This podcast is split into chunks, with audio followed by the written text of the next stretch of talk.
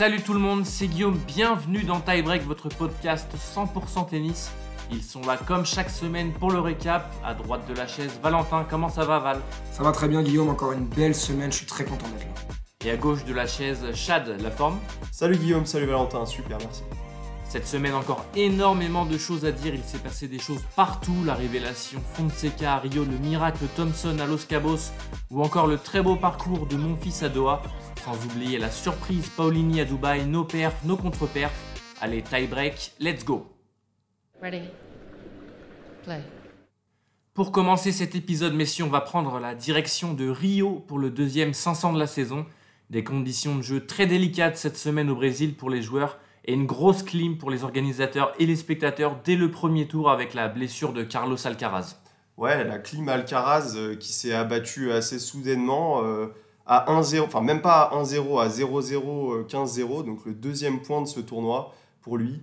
Euh, il s'est euh, fait la cheville, comme on dit, euh, sur euh, même pas une véritable glissade, mais une reprise d'appui un peu prolongée. euh, la cheville a tourné. Les images étaient assez impressionnantes. On s'est demandé si, juste dans un premier temps, il, pourrait revenir sur le court. Finalement, il a réussi le break, mais rapidement, on a vu que les déplacements euh, étaient, euh, étaient limités et que ça allait pas, ça allait pas pouvoir se prolonger pour Carlos Alcaraz. Euh, voilà, il a pris certainement la bonne décision. On a vu sa cheville enfler. euh, voilà, on se demande quand il pourra revenir à 100%. Visiblement, c'est pas, c'est pas trop grave. On le souhaite, je pense, pour l'ensemble du circuit, pour euh, tout le divertissement qu'il peut apporter. Mais euh, c'est vrai que ça a laissé un vide sur ce tournoi de Rio. On était impatient de le, voir jouer, surtout après ce qu'il nous avait montré à, Buenos Aires. On sait qu'il est capable de beaucoup mieux. Euh, voilà, c'est dommage, mais c'est que partie remise pour Alcaraz cette saison. Un tournoi où on enlève Carlos Alcaraz, c'est forcément un, tournoi avec un petit goût amer, mais on va en parler après.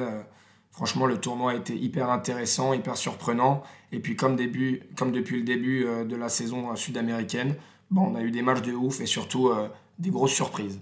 Tu le disais, Val, des grosses surprises, mais pour le coup, on avait eu un vainqueur à Cordoba et à, Buenos Aires vraiment inattendu. Cette semaine, c'est quand même moins le cas avec un, spécialiste de la Terre, Sébastien Baez, tête de série numéro 5, qui a très bien profité finalement d'un d'un tableau un peu plus clément après le, le retrait d'Alcaraz. Ouais, on parlait de, des quelques soucis du tennis argentin, euh, notamment avec Cerundolo et Schwartzmann qui ont du mal à enchaîner les victoires. Finalement, euh, Darderi est italo-argentin.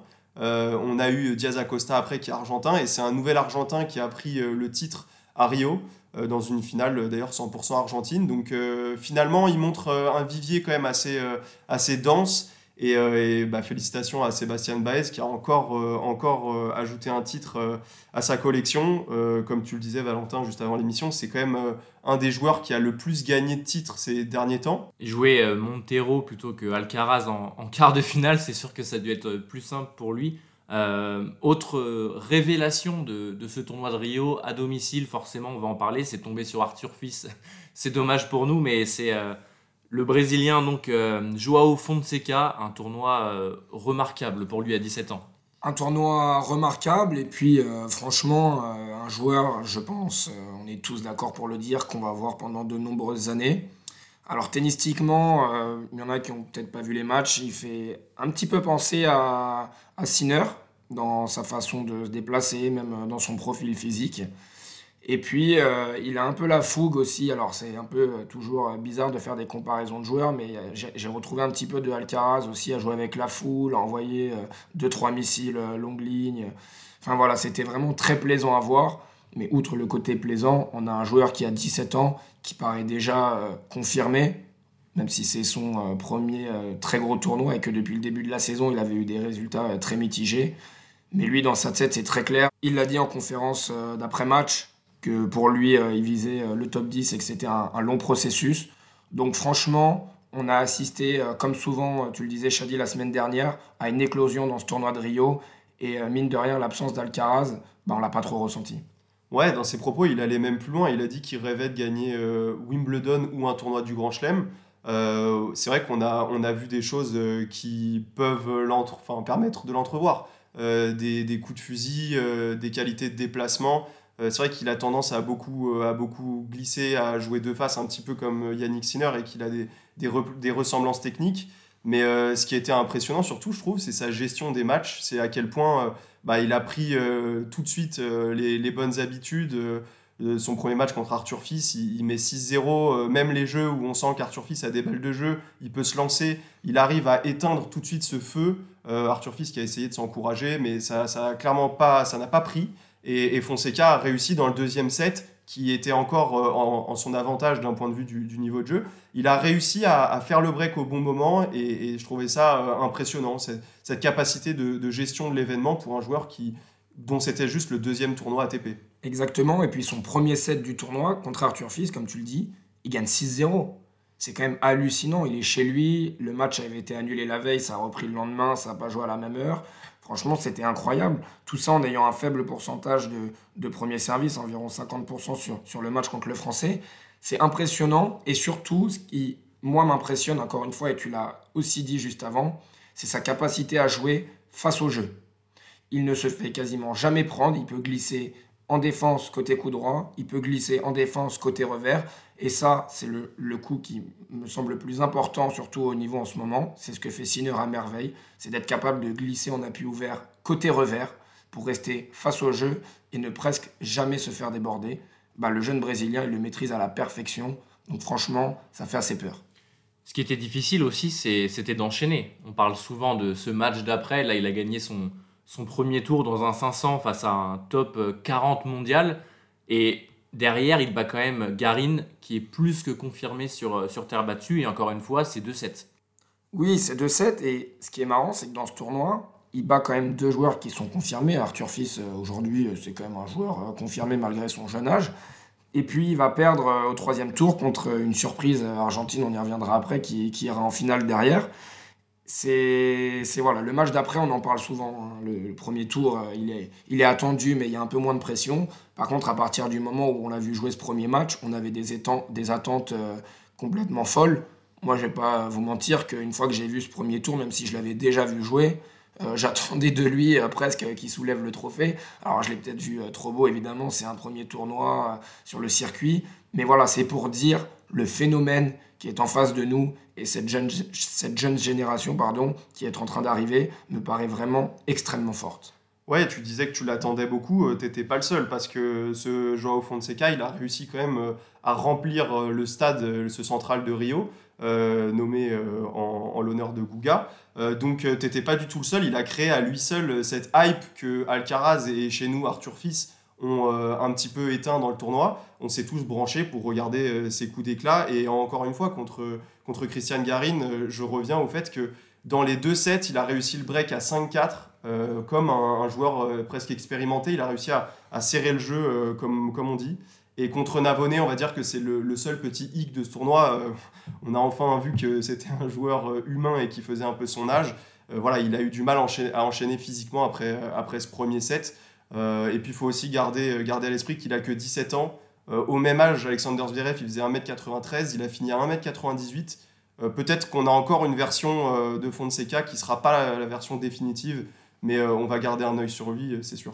On va garder un œil sur lui et dès Santiago cette semaine d'ailleurs, puisqu'il a une wildcard, c'est en plus un tournoi qui va lui ouvrir beaucoup de portes, parce qu'il a un niveau de jeu exceptionnel, un tempérament de feu, et les gens vont vouloir le voir jouer tout simplement. Oui, on va vouloir euh, le voir jouer. Il va jouer un ancien numéro 1 junior, hein, Tirante, un Argentin qui a 22 ans.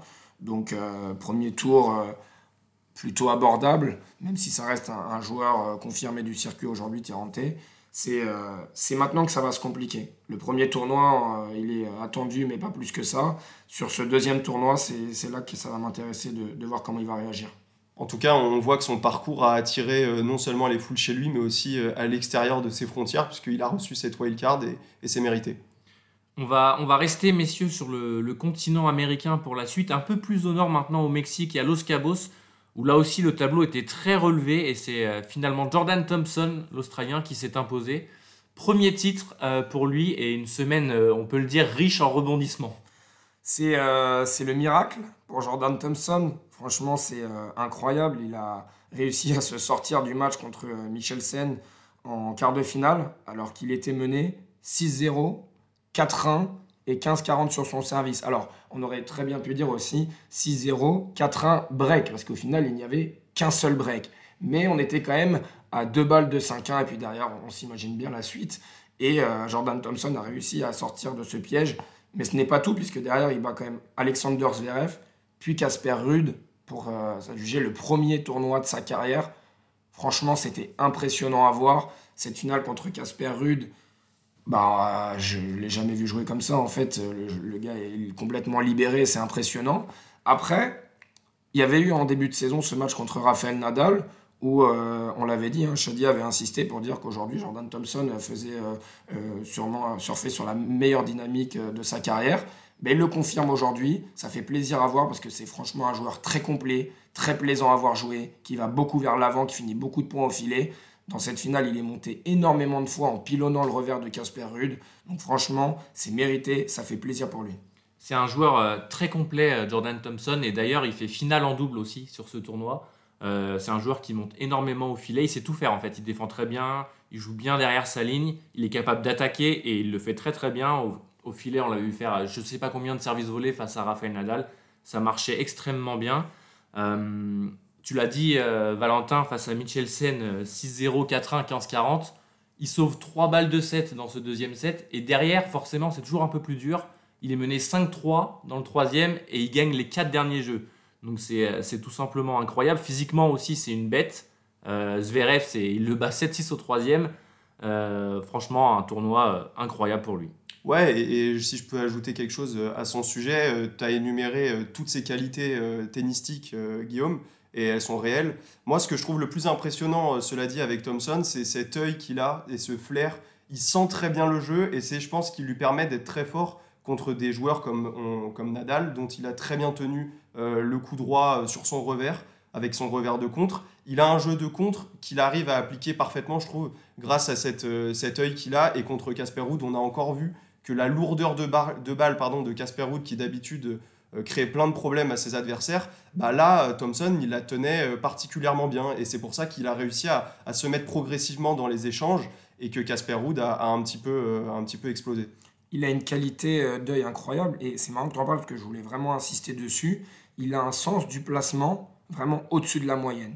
Je l'ai vu se décaler un nombre de fois sans que Casper Ruud puisse s'en rendre compte. Il arrive à dicter le jeu, proche de sa ligne, loin de sa ligne, faire des montées à contre-temps. Ça ne va pas vite, hein. ça ne va pas forcément super vite, mais toujours très bien amené, toujours très bien placé. Il a toujours un petit coup d'avance sur ses adversaires. Alors, c'est un joueur qui se rapproche de la trentaine, hein. il n'a jamais été euh, très proche du top 10, mais voilà, sans avoir de gros coups forts, et c'est important de le souligner, puisque aujourd'hui, dans le tennis moderne, c'est important d'avoir un gros coup fort pour performer. Bah, il fait une semaine de rêve avec toutes ces qualités-là, et c'est remarquable.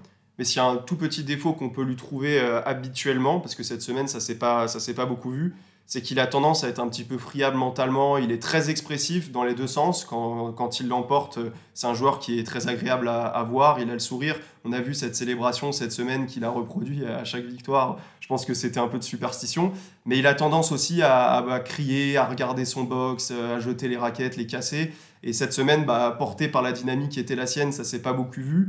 Mais euh, en fin de premier set contre Casper Ruud, quand il mène 5-3 par exemple, j'ai le souvenir que sur la balle de, de, qu'il offre à Casper Ruud, il, est à deux doigts d'exploser. Voilà, ça s'est bien passé pour lui cette semaine, mais je ne m'attends pas non plus à ce que Jordan Thompson soit semaine après semaine à ce niveau de jeu, euh, ce niveau de jeu là. Oui, c'est une semaine de rêve pour lui, mais c'est quand même intéressant. Hein, tu le dis, dans le deuxième set, il mène 5-3, il se fait euh, reprendre quand il sert pour le match, mais derrière, il arrive à ne pas s'embarquer dans un troisième set et à remporter quand même ce match et du coup ce titre.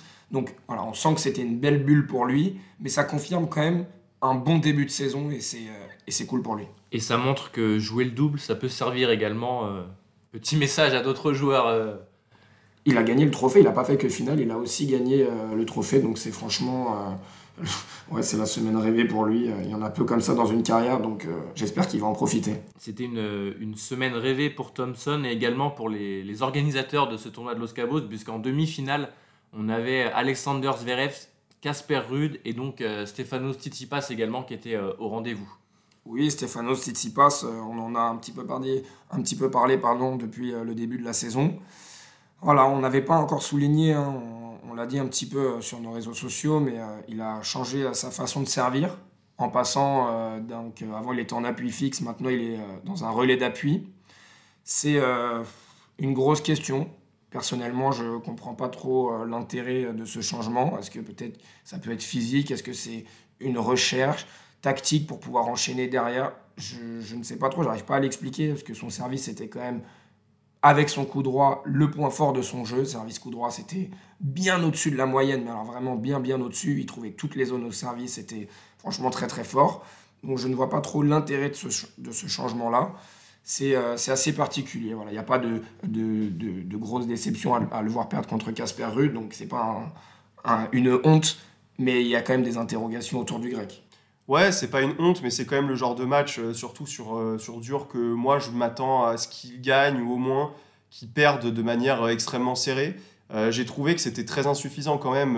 voilà, il y a des défauts dans son jeu qu'on connaît, ce revers et surtout malheureusement cette relance de revers qui ne peut pas lui permettre euh, d'installer les échanges euh, à la relance. Et contre Casper Ruud, il s'est fait torturer, que ce soit avec le, coup droit de décalage de Ruud, mais surtout j'ai trouvé son kick qu'il l'a sorti à chaque fois et les, relances de Stefano Tsitsipas en revers étaient à chaque fois beaucoup trop courtes. Et contre un joueur euh, qui a le, le temps comme Casper Ruud avec le coup droit, ça ne peut pas passer. En plus, une fois que Casper Ruud a vu que son kick dérangeait terriblement Tsitsipas, bah, dans les moments importants, et je pense notamment à, ce tie-break du deuxième set, il l'a recadré en lui, en lui envoyant des services à plat ôtés. Et en fait, euh, ça s'est joué là-dessus. Je trouve que Casper Ruud a juste appliqué euh, tactiquement euh, des schémas très simples et ça, ça lui a permis de gagner. Je, voilà, je trouve ça quand même insuffisant de voir avec quelle facilité finalement le Norvégien s'est imposé sur, sur Stefanos Tsitsipas. Ouais, tu le soulignes, hein, la relance c'est très compliqué. Il n'a pas réussi à breaker Casper Ruud de toute la, de toute la partie. Mais euh, après, euh, voilà, ça se joue à pas grand-chose quand même pour que ça bascule dans un, troisième set. Dans, la deuxième manche, euh, le grec, il, mène 5-4 et 0-40, donc il a 3 balles de 7, il ne les fait pas. Et bis repetita, il mène 6-5, 15-40 sur le service du Norvégien. Il ne les fait pas non plus. Donc voilà, forcément, il y, a, des petits regrets pour lui. À la relance, c'est pas normal à son niveau de, de se procurer que 5 balles de break dans le deuxième set comme ça et de ne pas les conclure sur des moments aussi importants. Ça prouve aussi le manque de confiance qu'il y a dans cette période. C'est pas anodin parce que de rater des, des, balles de break, euh, enfin des balles de 7 du coup comme ça, autant dans un moment important, ça lui ressemble pas, pas forcément. Tu as parlé du coup de son travail au service. Euh, Valentin, moi ce que j'aimerais le voir faire, c'est prendre tôt, notamment côté avantage en retour, en revers, pour slicer et repousser son adversaire. On voit très bien Grigor Dimitrov faire ça on voyait Roger euh, Federer le faire euh, avant aussi, et d'autres joueurs comme Richard Gasquet. Pour un joueur à une main, c'est indispensable aujourd'hui. Oui, c'est indispensable. Après, ça nécessite quand même des qualités de main et une qualité d'œil euh, exceptionnelle. Alors, je, ne dis pas qu'il ne les a pas, mais on avait aussi un Dominique Thiem qui était capable de se mettre très loin derrière sa ligne pour renvoyer un obus côté revers et donc du coup ne pas subir le kick d'un joueur. Voilà, je pense pas qu'aujourd'hui euh, Tsitsipas puisse euh, s'inspirer de ce que faisait Dominique Thiem euh, à la relance côté revers. Donc oui, tu as raison, forcément, la logique, elle devrait l'amener vers l'avant et de couper les trajectoires pour justement subir le moins possible les kicks. Parce qu'aujourd'hui, quand on joue Stefano Tsitsipas, 9 fois sur 10, on va lui faire un kick côté revers et derrière, on va voir ce qui se passe. Mais il n'y aura pas beaucoup de solutions, il va falloir prendre la balle beaucoup plus tôt, je pense. On va le, laisser travailler le grec euh, avec son revers et on, va enchaîner, messieurs, avec le deuxième 250 de la semaine à Doha où là aussi on a vu de très belles choses et de belles promesses avec euh, Jakub Mensik, 18 ans, qui s'est frotté aux, vétérans du circuit avec une, victoire également sur euh, Rublev. et finalement, c'est un, un, sixième titre pour Karen Ratchanov cette semaine. Ouais, euh, Karen Kachanov qui a montré euh, beaucoup de choses. Bon, on sait que c'est un joueur qui est quand même euh, très confirmé, qui est, qui est en finale de, de ce tournoi sans, sans, grande surprise. Mais moi, j'ai trouvé qu'il a été particulièrement bon dans les moments chauds. je pense au, au, tie-break du premier set en finale, mais je pense aussi à son tie-break du premier set en demi-finale. Finalement, 14-12 dans les deux, il a montré qu'il était capable de, voilà, de sauver les balles de 7 et, de convertir les siennes. Et c'est ce qui a fait la différence cette semaine. Euh, j'ai trouvé qu'il était très inspiré euh, sur la filière courte. Euh, son service s'est montré assez dévastateur, alors que d'habitude, je trouve qu'il ne rentabilise pas vraiment sa taille. Pour un grand gabarit, c'est quand même pas le service le plus, le plus incroyable du circuit. voilà, mais après, c'est archi solide, coup droit, revers, beaucoup de volume, il prend finalement assez peu de risques, il construit très très bien ses points. Voilà, Karen Kachanov, la saison dernière, il a déjà fait une super saison, sans les blessures. Il aurait complètement pu prétendre au Masters. Je pense qu'il se dirige vers ce genre, ce genre de saison à nouveau. Et il se dirige à nouveau vers le, vers le top 10, Karen Khachanov. Tu l'as dit, les tie-breaks sont souvent une, une très bonne valeur quand on voit les, les, joueurs qui vont au bout des tournois. Et c'est également euh, ce qu'a su montrer euh, Mensik euh, sur ce tournoi avec 1, 2, 3, 4 tie-breaks remportés avant la, avant la finale. Et notamment 2 face à Andy Murray dans un match assez incroyable. Un match fou, carrément, on peut le dire. 3h26, 7-6, 6-7, 7-6. Euh, dingue parce que physiquement on s'attend euh, à la fin à ce que Murray prenne l'ascendant. Il était mené 5-2, double break dans le, dans le troisième set. Et finalement, Mensik euh, fait le dos rond, va chercher ce tie-break du dernier set et finit par s'imposer. Alors j'avoue que pour l'histoire, moi, je, je, veux des victoires d'Andy Murray au, maximum parce que c'est un joueur, je pense, qui, qui, nous fait tous rêver à ce stade de sa carrière. Mais, euh, mais de voir Mensik faire ce qu'il a fait, c'était quand même archi impressionnant et, c'est peut-être une semaine qui va définitivement euh, lancer sa carrière. En voilà peut-être une nouvelle pépite. Hein. On a dit euh, Fonseca à Rio, là on a eu Mensik à, Doha. Et sur ce match avec Murray, il y a quelque chose quand même de, bah, de très marquant. C'est effectivement, dernier set, il mène d'un double break, il mène 5-2. Il perd deux fois son service, il est mené 6-5, il fait un jeu de patron pour revenir à 6 partout. Et derrière, il s'en sort au tie-break du troisième à 18 ans, franchement, montrer euh, une résilience pareille, même après avoir euh, euh, manqué justement ces petites occasions, bah, ça montre un certain caractère et ça, c'est très fort. Oui, puis revenir le lendemain après 3h30 de combat et, se coltiner Andrei Rublev qui vous envoie des, des parpaings pendant, pendant deux heures, il faut le faire quand même. Andrei Rublev, voilà, c'est sa plus belle victoire hein, et à mon avis, ça va être sa plus belle victoire pendant un petit moment. Et puis derrière, il y a eu l'épreuve Gaël Monfils aussi, qui n'était pas un profil euh, très facile pour lui parce que c'est un gros puncher et que Gaël Monfils, mine de rien, depuis le début du tournoi, les gros punchers, bah, il en avait fait son petit pain. Donc c'était euh, un match-up très intéressant. Il a réussi à s'en défaire en 3-7 et il a eu des, très, euh, des mots très gentils d'ailleurs à l'égard du français. Donc franchement, ça fait plaisir justement de voir ces images-là.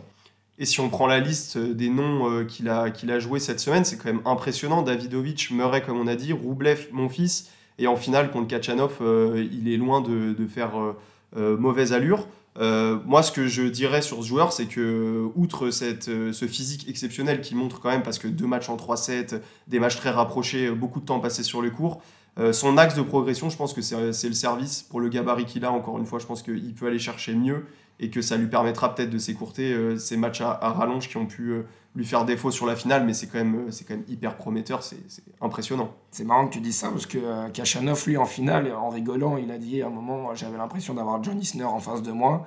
Donc finalement, c'est que euh, il a dû envoyer quelques obus qui ont dérangé ses adversaires, mais après, le pourcentage n'est pas toujours euh, excellent.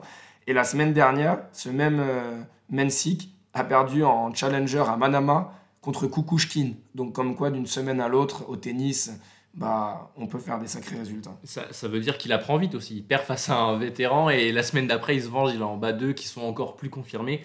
Pour revenir à, à Gaël Monfils qui fait un excellent tournoi, et notamment en battant Hugo Humbert en, quart de finale, assez sèchement en plus.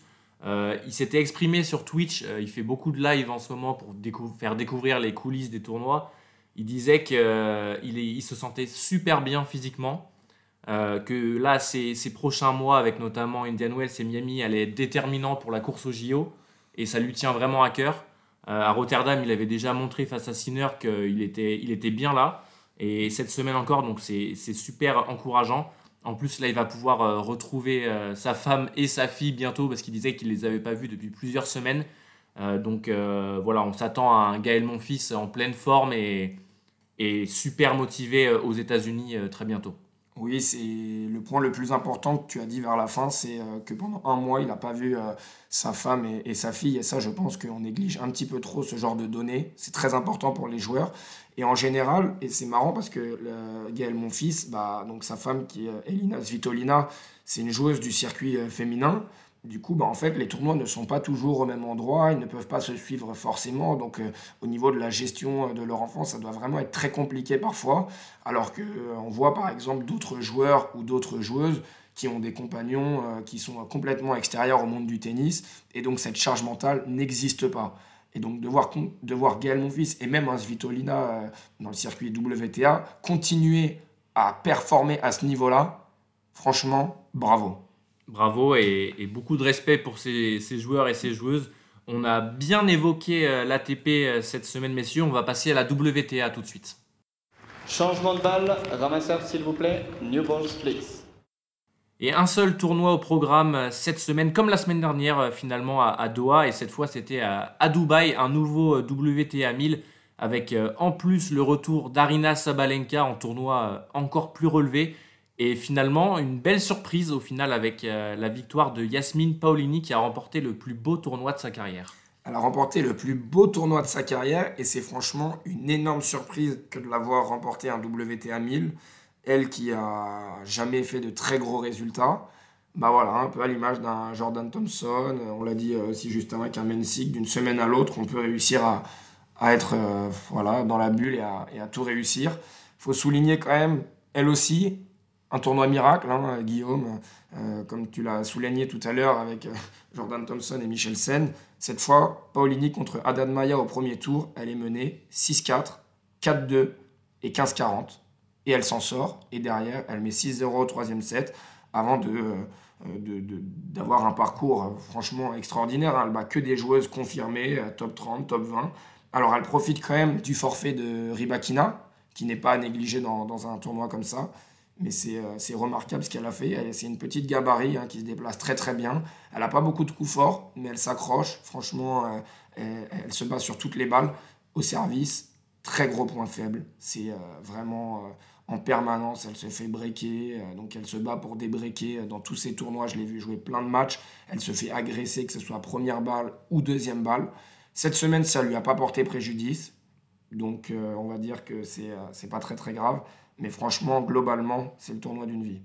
Oui, et puis comme tu disais, le, service est un petit peu friable. Aucun ace en finale, une double faute qui était d'ailleurs un moment très important puisque c'est pour donner le, le, break dans le premier set. Et encore euh, en finale, euh, parce que Valentin, tu disais contre la date Maya, c'était euh, c'était un miracle. En finale, elle est menée 1-7, 3-1, et globalement, elle était complètement dominée par Kalinskaya, donc très impressionnant cette finale.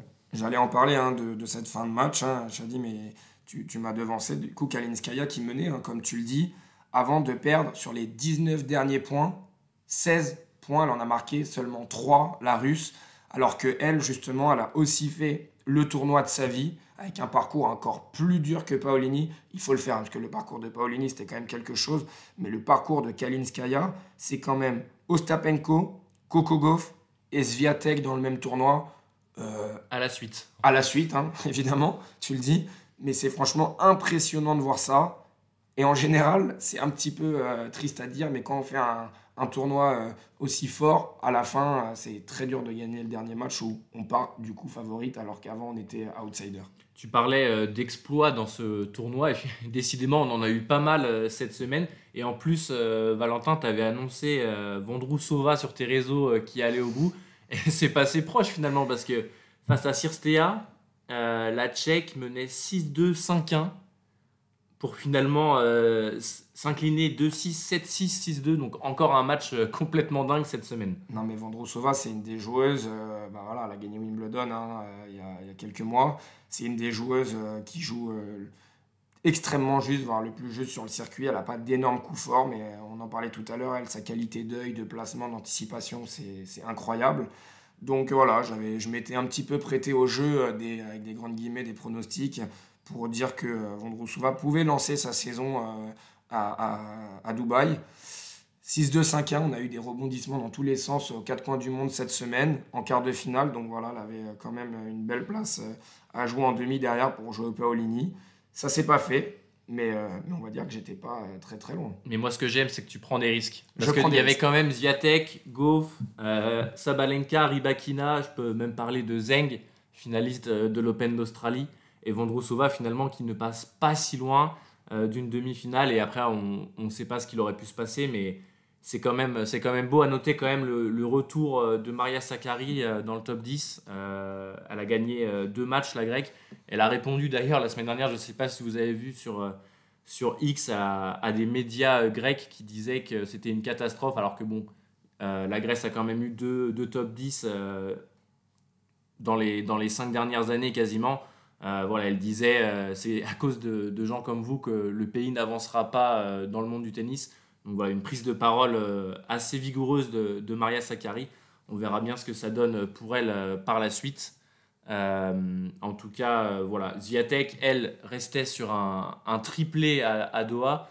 On s'attendait à la voir à Dubaï. Finalement, c'est une demi-finale et c'est.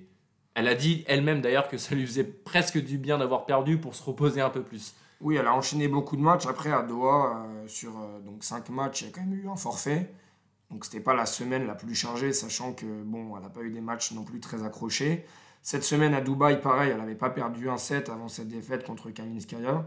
Et, euh, ce qui, m'a plu un petit peu dans, ce match, c'est de voir la différence euh, de qualité chez les deux joueurs en termes de déplacement. Et pourtant, Kalinskaya, qui ne se déplace vraiment pas très très bien, a réussi à adopter une tactique pour battre en lui donnant aucun angle. Elle a frappé euh, très fort dans l'axe. Elle a évité les grands déplacements. Du coup, en donnant des angles à Zviatek, bah, ça lui évitait à elle aussi de, de se déplacer. Et il y a quelque chose de, très marquant, c'est que Sviatek, à l'image d'un Sinner chez les hommes, glisse extrêmement bien côté revers et fait un nombre de différences sur ce coup-là qu'elle n'arrive pas à faire côté coup droit. Côté coup droit, quand elle se fait agresser, elle a beaucoup plus de mal avec sa prise fermée et cette glissade qu'elle maîtrise quand même, mais moins bien que côté revers. Et du coup, Kalinskaya, ça s'est vu dans ce match, elle en a usé, voire abusé. Alors, je ne dis pas que ça va marcher à tous les coups. Hein, est numéro 1 mondial. Voilà, ça reste euh, avec Sabalenka les deux patronnes du circuit. Mais c'est quand même intéressant de voir quand même quelques failles chez ces joueuses qui sont euh, bah, au top, top, top niveau. Et on peut aussi ajouter sur euh, cette défaite, et qui est un petit peu un fil rouge dans les, dans les défaites de, de c'est cette absence au service. Trop de breaks concédés, des jeux trop compliqués à chaque fois sur ces, sur ces mises en jeu. elle s'est quand même très bien battue et elle a fait, elle a fait douter son adversaire dans, dans les derniers moments du match, mais elle partait d'un petit peu trop loin de 5-2. Elle, elle, est revenue à 5-4. Ça n'a pas suffi. Euh, on y a cru, mais, mais finalement, euh, c'était trop compliqué. Oui, il y a quelque chose que je veux dire qui va paraître un petit peu bizarre, mais c'est l'impression que ça me donne, c'est que le fait qu'elle gagne toujours trop facilement ses matchs, eh ben, c'est pas que du positif en fait pour elle. C'est que quand elle va rencontrer des adversaires qui vont un petit peu euh, accrocher, où il va y avoir des scénarios un petit peu compliqués, en fait, c'est pas une part d'inconnu parce qu'elle en a quand même des matchs accrochés, mais elle n'en a pas une tonne. Euh, c'est quand même la reine euh, pour mettre 6-0, 6-0, 6-0, 6-1. Voilà, elle est vraiment très très forte. Hein. Plusieurs fois, elle nous a fait le coup. Elle avait gagné le match elle s'en était même pas rendue compte. Donc elle est très concentrée. Elle est là vraiment pour, pour gagner les matchs très sèchement et passer le moins de temps possible sur le terrain. Et c'est vrai que quand ça se complique un petit peu, ben en fait, c'est une situation qu'elle connaît pas forcément. Donc c'est voilà, c'est évidemment très bien de gagner toujours très facilement ces matchs, mais ça n'a pas que du positif. en tout cas, on ne se fait pas trop de soucis pour la polonaise qu'on retrouvera euh, très bientôt. On a fait le tour, messieurs, de tout ce qui s'est passé euh, cette semaine et, on va enchaîner maintenant. On va se projeter sur, euh, sur cette nouvelle semaine de tournoi. Time. Et gros programme cette semaine, messieurs, avec deux ATP 500 et on, va rester du côté de, de, Dubaï avec le retour de Daniil Medvedev qui a pris du temps pour digérer cette, cette finale perdue en Australie il était absent à, Rotterdam puis à Doha. Finalement, il est, il est, bel et bien de retour cette fois. Et un tournoi où, on attend beaucoup de choses également de, nos Français. Oui, tu l'as dit, il a, pris, il a pris le temps pour revenir après cette défaite euh, exceptionnelle en finale de l'Open d'Australie. Euh, c'est bien pour lui et c'est bien pour nous de le voir parce que mine de rien, on a ni Alcaraz, ni Sinner, ni Djokovic. Donc avoir un élément du top 4 cette semaine, c'est quand même très impressionnant, euh, très, très intéressant. pardon. Euh, il va y avoir les, projecteurs braqués sur lui, forcément, puisque c'est le seul de ce top 4. Mais très cool de voir Daniel Medvedev de retour aux affaires, surtout qu'il a un tableau quand même à sa portée jusqu'en quart de finale. Pas de gros danger, visiblement. Il y a quand même Mensik ou Davidovic Fokina, mais je pense que c'est largement dans ses cordes. Et puis après, les épouvantails dans, ce tableau, bah, il y en a un certain nombre. On a Urkash, toujours très fort, surtout qu'à Dubaï, c'est quand même réputé pour être un dur rapide. Euh, on a euh, Gaël Monfils, très intéressant pour nous. Malheureusement, il va rejouer Hugo Humbert, euh, un match-up qu'on a eu la semaine dernière et dont, dont mon fils a su très très bien profiter. À voir si Hugo Humbert va, trouver les clés. Ça va être, je pense, très cool à suivre. Kachanov qui reste sur une très belle semaine, qui va rejouer contre son adversaire de la demi-finale Popierine, je pense un joueur aussi qui, risque d'aller loin à Dubaï. Et puis Roublev en bas du tableau, qui aura à cœur, je pense, de faire mieux après sa défaite contre, contre Mensik. Mais un tournoi assez, assez, densément, assez densément peuplé, on va dire. Et euh, mention spéciale pour euh, Arthur Cazot qui va jouer contre Lorenzo Musetti, un tirage quand même abordable. Euh, très bien aussi de, voir ce joueur dans la continuité de sa, saison de, du Rindor où il nous a, laissé beaucoup de promesses. Un très bon tirage pour Arthur Cazot, hein. Lorenzo Musetti qui, continue de, galérer après cette défaite au premier tour à Doha contre Zhang le chinois. Le joueur, pas que j'attends, hein, mais qui me fait très plaisir, de voir dans le tableau, c'est euh, Sumit Nagal, hein, j'en ai parlé euh, bon nombre de fois si vous suivez les émissions, le joueur indien qui a eu wildcard pour intégrer ce, tableau, lui qui d'habitude bah, fait presque que des challengers, fait un, tournoi sur le circuit ATP, et franchement c'est mérité.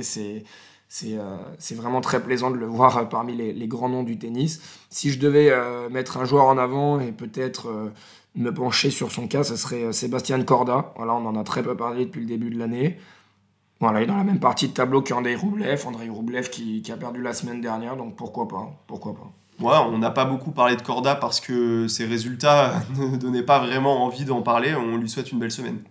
Mention spéciale euh, à Doha et Dubaï euh, pour ma part pour les wildcards. On avait vu la semaine dernière à Doha euh, Gasquet et, mon fils, là, inviter un joueur comme Sumit Nagal, qui n'est pas forcément le, plus excitant euh, pour le grand public, je trouve que c'est une très belle initiative. Après, Sumit Nagal, euh, joueur indien, il y a quand même une population énorme là-bas. Peut-être que c'est en train de prendre aussi. Donc, c'est voilà, un grand, grand pays. Pas encore de tennis, mais ça met en avant aussi. Et il y a des liens politiques assez évidents entre l'Inde et, et euh, les pays du Golfe, on va dire en, général. Et juste pour clore euh, sur euh, les, tournois de, du Moyen-Orient qu'on a eu, que ce soit à Doha et à Dubaï, donc chez les femmes et chez les hommes la semaine dernière, il y avait des conditions très venteuses. Je ne sais pas si ça risque de continuer cette semaine, mais c'est vrai que ça peut être un élément qui, qui explique quelques surprises de temps en temps. Donc on va dire qu'on va garder aussi un œil sur les conditions de jeu cette semaine. Pour les joueurs, il faut vraiment choisir entre l'humidité sud-américaine et le vent du Golfe.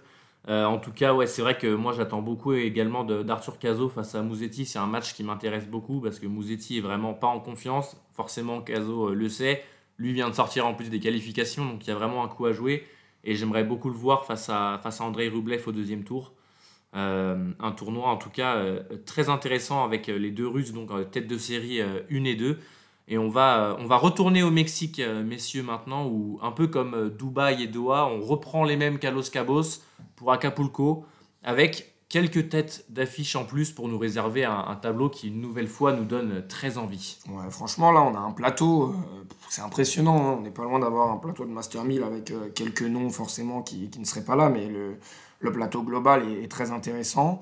C'est euh, cool d'avoir vu Atman sortir des qualifications, lui qui depuis un, petit moment justement galère à passer les qualifications de tournoi ATP. Hein, si, s'il peut mettre un petit mot euh, sur son cas, je l'aurais plutôt vu euh, continuer à faire des challengers pour engranger de la confiance. Cette semaine, il s'est séparé de, son entraîneur aussi, donc on va voir. Premier tour en ATP 500 pour lui, ça peut être une, belle surprise, une belle expérience. Ensuite, on a Holger Rune, pareil, qui se remet avec euh, Patrick Mouratoglou. Donc pourquoi pas? On va voir ce que ça donne. C'est des, des, petits, des petits changements de coach ou justement changement d'équipe qu'on a hâte de voir. Oui, surtout qu'Holger Rune est sur la route potentielle de Jordan Thompson, dont on a parlé euh, longuement et qui est très en confiance. Je pense que ça va être à double tranchant pour Thompson, euh, soit euh, le contre-coup émotionnel et physique le fera aller pas beaucoup plus loin que le premier tour, soit il peut être particulièrement dangereux dans la forme pour, pour Holger Rune, qui est toujours un petit peu dans, dans le doute, qui a des, des, difficultés à, avoir un peu de stabilité au niveau de, de sa team. Est-ce que euh, Monsieur Moratoglou sera là? C'est la question. Euh, je sais, euh, Guillaume, qu'on en a parlé, tu penses qu'il sera plutôt à Indian Wells et pas, pas forcément encore à Acapulco. mais en tout cas, ça avait des, des interrogations très intéressantes à, suivre. Alexander Zverev, qui a quand même un tableau, je trouve, tranquille. Je pense qu'il peut aller, il peut aller très loin dans un tournoi qui, qui joue euh, année après année, donc euh, je l'attends euh, je l'attends avec impatience. Et, et, puis après, on a aussi des joueurs qui ont, qui ont fait très bonne figure, mais qui n'étaient pas là à Los Cabos. Je pense à Tommy Paul, je pense à Taylor Fritz, voilà, je pense qu'il y a beaucoup, beaucoup à faire et on aura beaucoup à dire la semaine prochaine sur ce tournoi d'Acapulco, qui est un des tournois préférés des joueurs et qui est un des, joueurs, un des tournois préférés de cette émission. Et un de mes tournois préférés, hein, Shadi, comme tu le dis, justement, un petit mot sur ce tournoi d'Acapulco. Je suis très nostalgique car la surface a changé de couleur. Avant, on était sur un, un peu un violet bleu foncé.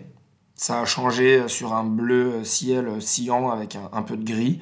Donc euh, voilà, c'est bien la nouveauté, mais je suis très nostalgique de ce tournoi. Contrairement à Delray Beach, tu gardes de, bons souvenirs d'Acapulco, euh, Val. Oui, c'est vrai qu'on a eu la chance d'y aller et Acapulco restera peut-être euh, le tournoi que j'ai vu en vrai, un de mes tournois préférés. Surtout qu'on a vu une victoire de Rafael Nadal en finale contre Cameron Norrie et que c'est quand même un joueur exceptionnel à avoir joué en vrai.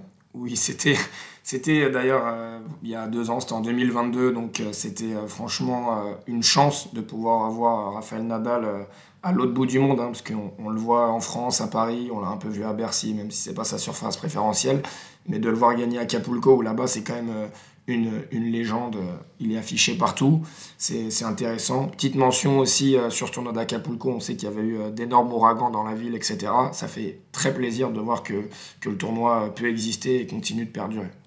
Ce tournoi en tout cas qu'on va suivre avec beaucoup d'attention euh, cette semaine, tout comme le 250 de Santiago, messieurs, parce qu'on attend forcément une réaction d'Arthur Fils. Oui, on attend une réaction d'Arthur Fils parce que c'est vrai que ça commence à devenir un petit peu inquiétant, c'est peut-être un, mot fort, mais semaine après semaine, on dit qu'il a beaucoup de temps, qu'on l'attend sur la durée, que les grands événements seront plus tard dans, dans l'année, mais il n'est pas interdit de prendre de la confiance, de faire de bons résultats aussi euh, dès à présent. Voilà, il a un dernier, euh, il a un dernier tournoi sur cette tournée euh, sud-américaine pour, on va dire, sauver l'honneur, parce que jusqu'à présent, c'est quand même des défaites peu encourageantes. donc, donc je pense qu'il fera quand même, il fera mieux. Euh, parce qu'il il est capable de tellement mieux et que ce match contre Fonseca, euh, finalement, est-ce qu'il peut vraiment faire pire? Je ne suis pas sûr. Non, je suis pas sûr qu'il puisse faire pire. Je pense que c'est le premier déçu. Mais après, voilà, je voudrais quand même trouver une petite circonstance atténuante.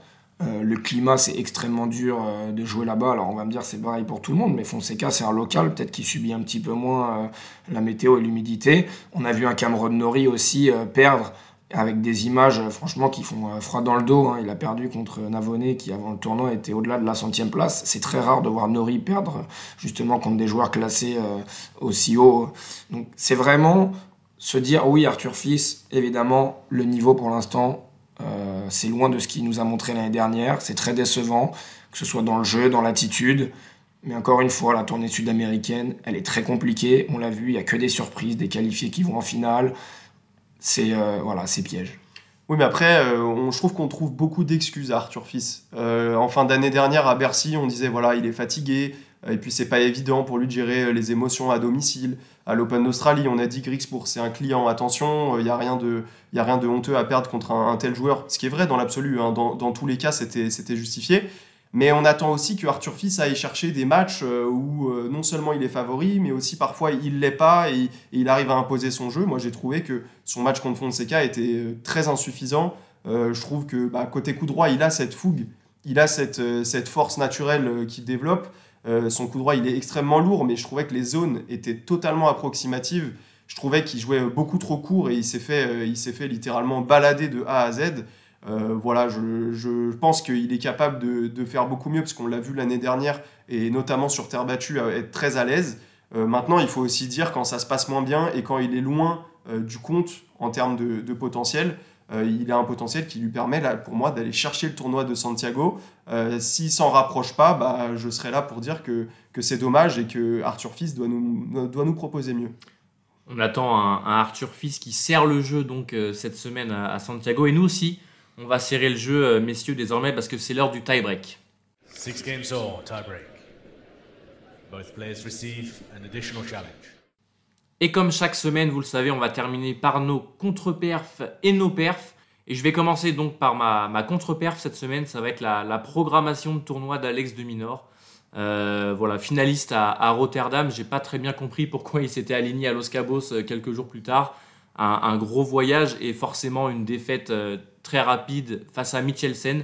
Alors sur le papier, c'est pas une défaite honteuse. Hein. Michelsen, c'est un, un, très bon joueur, mais euh, Alex de Minor, euh, j'ai voilà, tout simplement, j'ai pas compris cette, cette programmation. Maintenant, il va pouvoir enchaîner du côté d'Acapulco. Mais je pense qu'il aurait pu s'autoriser une semaine de repos après une, une semaine quand même très bien chargée à, Rotterdam. Une semaine de repos, surtout qu'il a son titre à défendre à Acapulco, donc il, a besoin d'énergie, il va en avoir besoin. pour ma part, je vais partir chez les dames. Alors c'est pas complètement d'actualité, mais on en parle en ce moment. Et on n'en a pas euh, vraiment euh, entendu parler, j'ai l'impression, depuis plusieurs mois. C'est l'occasion, cette semaine, on a un 250 WTA et un WTA 500. Et je voudrais mettre en lumière aussi euh, cette nouvelle règle, une réforme, je ne sais pas comment on peut appeler ça. En fait, quand il y a la même semaine un tournoi WTA 250 et un WTA 500, les joueuses du top 30 n'ont pas le droit de participer au WTA 250. Alors, pour la promotion du tennis féminin, ben, c'est dramatique parce que, euh, en fait, si on n'attire pas le public avec les meilleures joueuses, ben, on n'attire pas le public non plus avec les joueuses euh, de second rang. C'est euh, très étrange quand même comme, réforme. On peut aller même un peu plus loin. En temps normal, les WTA 250 peuvent accueillir seulement une seule joueuse du top 10. Donc voilà, c'est vraiment un, un, gros coup de gueule. J'arrive pas à comprendre. Kazatkina s'en était plein, elle en avait parlé. Euh, c'est très bizarre. Et même les joueuses, pour elles, en fait, euh, celles qui sont euh, entre 20 et 30, bah, c'est très compliqué d'exister du coup dans des WTA 500 où il y aura toutes les favorites, alors que leur niveau pourrait très bien être d'aller chercher un titre en WTA 250, comme chez les hommes. On l'a vu cette semaine pour la promotion hein, du tennis à Los Cabos, où forcément on avait des énormes joueurs, alors que sur le papier, c'est le plus petit tournoi. Tu l'as dit, euh, Valentin, on n'aurait pas vu cette semaine à Los Cabos ou à Doha des joueurs comme, comme Zverev, comme Ruth, comme Tsitsipas, comme Rublev. Euh, voilà, il y a de la place pour tout le monde a priori. Donc euh, c'est vrai que c'est une mesure assez, assez dure à comprendre finalement. Très dur à comprendre, surtout que voilà, le tennis féminin forcément est un petit peu moins attractif que le tennis masculin. Ça se comprend, mais en plus les joueuses ne sont pas aidées par ces réformes-là c'est euh, voilà, c'est vraiment à souligner, à mettre en avant. Ça date pas d'aujourd'hui, mais comme cette semaine, la configuration se présente, je voulais vraiment en parler. Et euh, c'est une contre-perf euh, largement méritée. merci pour ta, ta, prise de parole, Valentin. Je te laisse enchaîner, Chad. Oui, ce sera pas beaucoup plus réjouissant pour ma part. ma contre-perf de la semaine, c'est ce nouveau courrier des salariés de la FFT qui a été transmis à, à la FFT, donc, euh, et qui, euh, qui fait état d'une situation euh, de détresse des salariés. Alors en plus de beaucoup de licenciements, on parle de 150 licenciements sur 400 salariés au, total. il est question d'une atmosphère de travail très pesante. voilà, l'article de l'équipe mentionne, enfin, cite plutôt des passages qui, qui, parlent de personnes qui pleurent dans les couloirs, qui parlent de, de, d'une pression qu'on met sur, euh, sur les gens et qui parle aussi, et malheureusement on, l'entend euh, de plus en plus, de copinage, c'est-à-dire qu'on aurait remplacé des personnes très investies et très compétentes par euh, des personnes qui ont été parachutées là. Donc voilà, beaucoup de problèmes qui sont mis en avant et, on espère des réponses et on, on, espère une amélioration dans les prochaines semaines parce que tout part de là malheureusement pour le tennis français. Et une directrice générale qui a été remercier du coup euh, qui était visé justement par ces plaintes euh, de salariés. On va, on va partir sur nos perfs pour finir sur une, une bonne note euh, cet épisode et je vais commencer avec le, le circuit Challenger qui est de retour. L'ATP est de retour en Afrique subsaharienne, au Rwanda notamment, avec deux challengers organisés sur deux semaines consécutives. on parle semaine après semaine du tennis, de la démocratisation de ce sport. Et c'est vrai qu'il y a beaucoup de joueurs euh, africains qui n'ont pas forcément les moyens de partir loin, euh, jouer des tournois. Et c'est vrai que cette tournée fait du bien au tennis. Euh, on, a, eu la chance d'interviewer Arzel Mevele, qui est le, directeur du tournoi de Quimper, et qui a été choisi par la fédération rwandaise pour organiser ces deux tournois. Et il nous explique tous les enjeux. Donc n'hésitez pas à aller sur nos réseaux sociaux pour, voir cette interview, c'est très intéressant. Et euh, en tout cas, on lui souhaite euh, bonne chance. Et surtout, on espère que cette euh, tournée sera réussie et qu'elle permettra de, d'avoir de nouveaux tournois dans cette, dans cette région un peu délaissée. voilà, un dernier petit mot sur les challengers pour quand même parler de Valentin Vachereau. trois participations à des challengers cette saison, trois titres, 19 victoires, une défaite, c'était aux qualifications d'El Beach.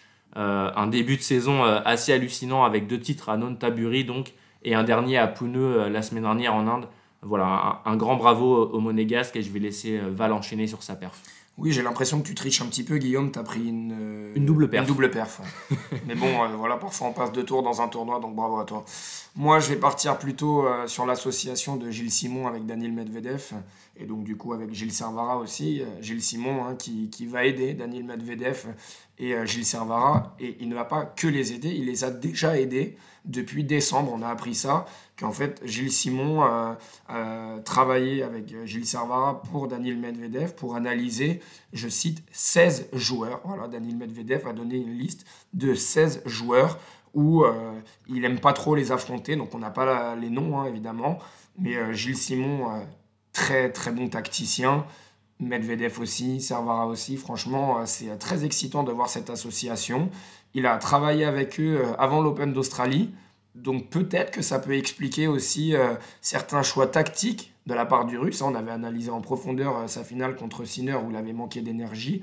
Mais voilà, c'est franchement une association euh, qui pour moi me semble bah, parfaite sur le papier. Mais c'est vraiment une plus-value énorme, je trouve. Seul petit regret peut-être que Gilles Simon euh, ne soit pas avec un joueur français, mais peut-être que tu peux nous expliquer ça, Valentin. Bah, il le dit, hein, il a dit moi j'aurais préféré euh, euh, aider des joueurs français ou un joueur français, mais, euh, mais voilà, personne ne l'a vraiment contacté. Ou alors on l'a contacté pour un rôle plus global où il fallait partir sur le circuit euh, pour euh, énormément de semaines durant l'année. Ce n'est pas son envie, ce n'est pas ce qu'il a envie de faire pour l'instant. Là, il a trouvé un rôle avec Servara et Medvedev où, il le dit lui-même, il peut rester chez lui et travailler après être allé chercher son fils. Franchement, ça, lui ressemble bien. Je, l'imagine bien derrière son ordinateur en train d'analyser les matchs, d'écrire des tactiques. Franchement, euh, c'est euh, très excitant.